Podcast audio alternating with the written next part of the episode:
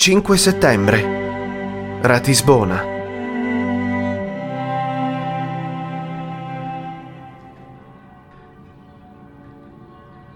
Il mattino seguente, verso le 10, arrivai a Ratisbona. Avevo quindi già impiegato 39 ore a percorrere 24 miglia e mezzo di strada. La posizione di Ratisbona è propriamente amena.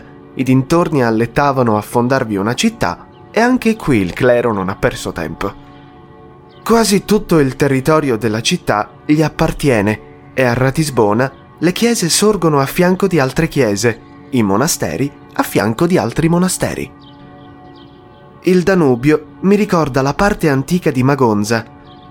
A Francoforte il fiume e i ponti porgono migliore aspetto, ma qui, dal fiume, la vista è comunque molto gradevole.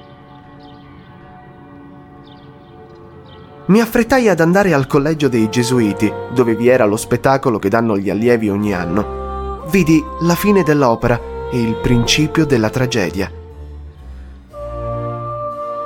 Quei giovani non recitavano male, non erano inferiori a qualsiasi compagnia di dilettanti ed erano pure vestiti splendidamente.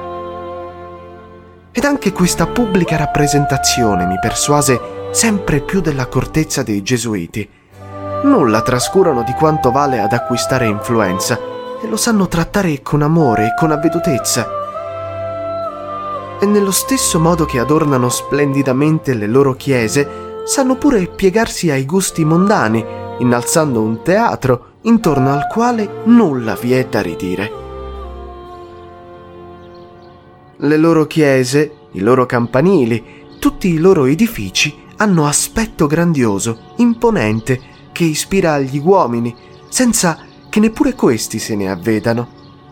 Nella decorazione delle loro chiese fanno un tale sfoggio d'oro, d'argento, di metalli, di marmi preziosi, che deve propriamente accecare i poveri che pongono il piede al loro interno.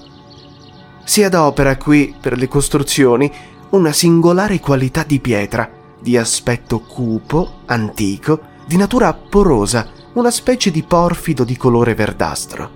Avrei desiderato prenderne un campione con me, ma pesano e ho giurato di non caricarmi più di sassi in questo viaggio.